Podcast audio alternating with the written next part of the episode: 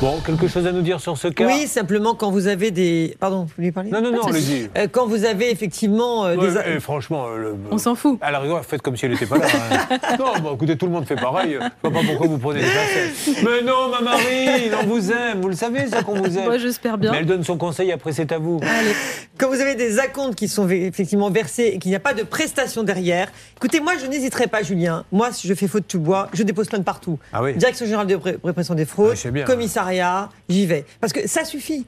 On verse des, Mhm. des acomptes, on ne rembourse pas, on arrête le, on, on donne pas de nouvelles, mais c'est trop facile. J'ai dîné avec le patron de la répression des fraudes. D'ailleurs, il m'a dit. euh, pff, Faut qu'elle se calme, Maître Novakovic, parce qu'elle commence à nous fatiguer.